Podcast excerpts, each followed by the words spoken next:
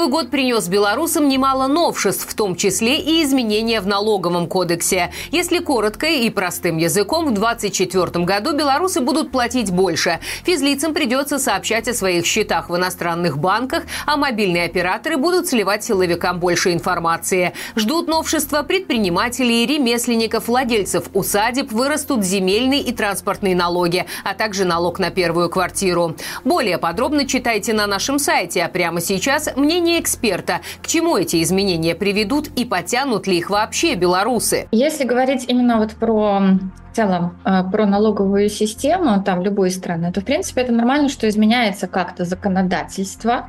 То есть может, э, конечно, налоги как повышаться, так и снижаться.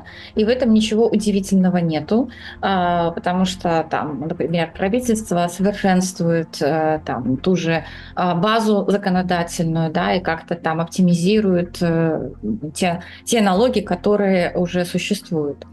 А, но что касается вот тех изменений, которые а, э, произошли или уже как бы вступили в действие с 2024 года, здесь надо, на мой взгляд, отметить одну тенденцию, что многие изменения, они а, касаются именно тех э, людей, либо тех компаний, которые зарабатывают именно какие-то высокие доходы. И, а, на мой а, взгляд, это связано с несколькими причинами, почему вот а, такой упор было, был сделан в законодательстве вот на, именно в, налоговом, в налоговых изменениях на 2024 год. То есть повышать, допустим, налоги как-то существенно там для всех, э, например, тех же э, физических лиц, это может эм, вызвать, во-первых, э, социальное недовольство. А мы знаем, что в 2024 году, в 2025 году это такие годы, когда проис... будут проходить и там выборы и президента, и выборы в парламент. И, э, конечно, то есть вот какие-то резкие изменения в данном направлении, чтобы как вызвать какие-то недовольства людей, как бы власти не хотели бы сделать. С другой стороны, э, э, в бюджете есть проблема, да, то есть бюджет верстается с дефицитом, и нужно получить откуда-то дополнительные деньги. Ну и вот откуда их взять, там было как бы приним... логично, что возьмем как бы у самых богатых.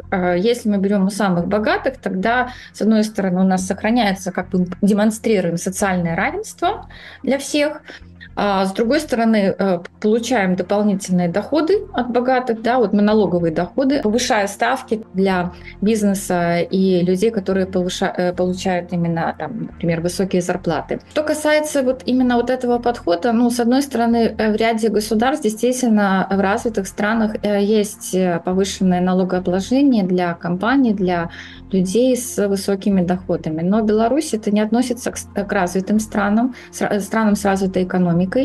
И э, вот э, действия в данном направлении, они мне, на мой взгляд, э, больше вызваны именно нехваткой нехваткой средств э, в бюджете и невозможностью как бы повысить э, налоги для всех, ну, потому что это чревато рядом последствий, не только социальных, но надо понимать, например, если для всех повышаются налоги, соответственно, скорее всего, это ложится на нагрузкой на предприятия дополнительные эти издержки, но это тоже ведет за собой те же э, рост цен, да, э, отсюда следует, ну и инфляционные процессы.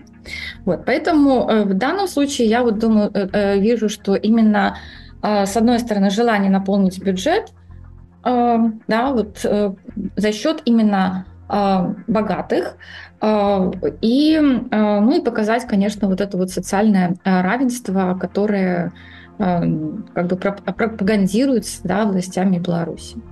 Особенностью да, вот их, этих изменений является повышение в ряде случаев э, ставок э, для э, ИП и самозанятых либо изменение условий, да, то есть каких-то границ э, э, там, совокупного дохода, свыше которого э, будут платиться, опять-таки, повышенные налоги. Если говорить про ИП, то э, мы последние, в принципе, уже несколько лет э, наблюдаем э, изменения законодательства в сторону э, как бы стимулирования сокращение ИП как вообще как класса, да, то есть, э, например, это не только касается налогообложения, это касается даже потом регистрации э, индивидуальных предпринимателей, например, в Минске уже там на протяжении там больше года, да, там уже скоро два будет, как не регистрируется ни одно, ни один индивидуальный предприниматель, как объясняют там по каким-то там техническим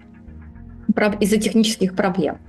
Вот. И все изменения, которые э, происходили в 2023 году, ну, в 2024 году, они направлены на то, чтобы либо ИП переходили э, в самозанятые и уплачивали налог на профессиональный доход, э, либо же переходили э, в разряд э, юридических лиц то есть открывали э, компании. Те изменения, которые, ну, как бы тоже происходят в 2024 году, они, в принципе, на это э, направлены. Ну и э, в этом плане я думаю, что мы будем просто видеть, что вот этот класс индивидуальных предпринимателей, ну, если, конечно, он, э, он не исчезнет полностью, но он э, будет, э, скорее всего, в этом году продолжит сокращаться.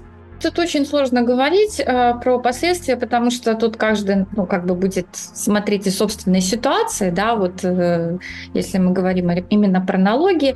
Э, но э, да, я думаю, что э, будут присутствовать, если мы говорим про именно богатых людей, либо э, компаний, которые там будут выходить за рамки вот этих вот э, стандартных а, ставок а, налога, а, часть из них ну, будет, конечно, платить э, э, э, эти как бы налоги в бюджет повышенные, ну а кто-то, да, будет стараться, в любом случае стараться будут оптимизировать налогообложение, то есть искать какие-то выходы из сложившейся ситуации, там, что-то может и не показывать, потому что ну, теневую экономику, она всегда присутствует, и когда увеличивается налогообложение, и оно становится чересчур высоким да, для субъектов, которые платят налоги, ну, субъекты начинают э, изыскивать какие-то возможности да, для а, обхода этих налогов. И надо понимать, что в Беларуси э, не та ситуация экономическая, она нестабильная экономическая ситуация. Высокие риски, и предприятия, компании, э, там люди, которые занимаются, ну да, даже те же ИПшники, которые занимаются бизнесом, они поставлены в очень жесткие условия. Это с одной стороны. С другой стороны, все-таки Почему, а, например, там, я не знаю, в Швеции там, и в скандинавских странах достаточно высокое налогообложение, в принципе, никто ну, как бы не противодействует этому. Потому что видно, куда идут деньги, на какие социальные вещи, там, на высокие пенсии, на хорошие дороги там, и так далее, и так далее. Когда вот, и, и поэтому как бы отсутствует а, противостояние да, общества вот тем мерам, высок, высокому налогообложению, которое существует в стране. То есть это воспринимается как а, нормальное явление, это воспринимается то, что мы платим, да, мы платим высокие налоги, но мы получаем от этого большие как бы вот эти вот бенефиты, да, социального характера, инфраструктурного характера и так далее. Когда же в стране, эм, даже вот исходя из той закрытой статистики, да, постоянно закрывается статистика, потому, э, не, не, э, нету прозрачности, куда идут эти деньги, то, естественно, люди не понимают, а зачем мы это должны делать, зачем мы должны платить вот эти высокие налоги, и тогда уже а, вот возникают такие вот намерения, да, каким-то образом обойти. Конечно, это будут делать не все, но такая ситуация, такие риски, конечно, тоже существуют, а с учетом того, что богатых, да, действительно а, богатых людей в Беларуси не так много, то я не думаю, что бюджет от этого сильно э, выиграет. У вас остались вопросы? Пишите их в комментариях или делитесь своими личными налоговыми историями. Ответы, как всегда, по понедельникам в проекте «Народ спросит». Андрея Микрюкова. Жмите на уведомления, чтобы не пропустить.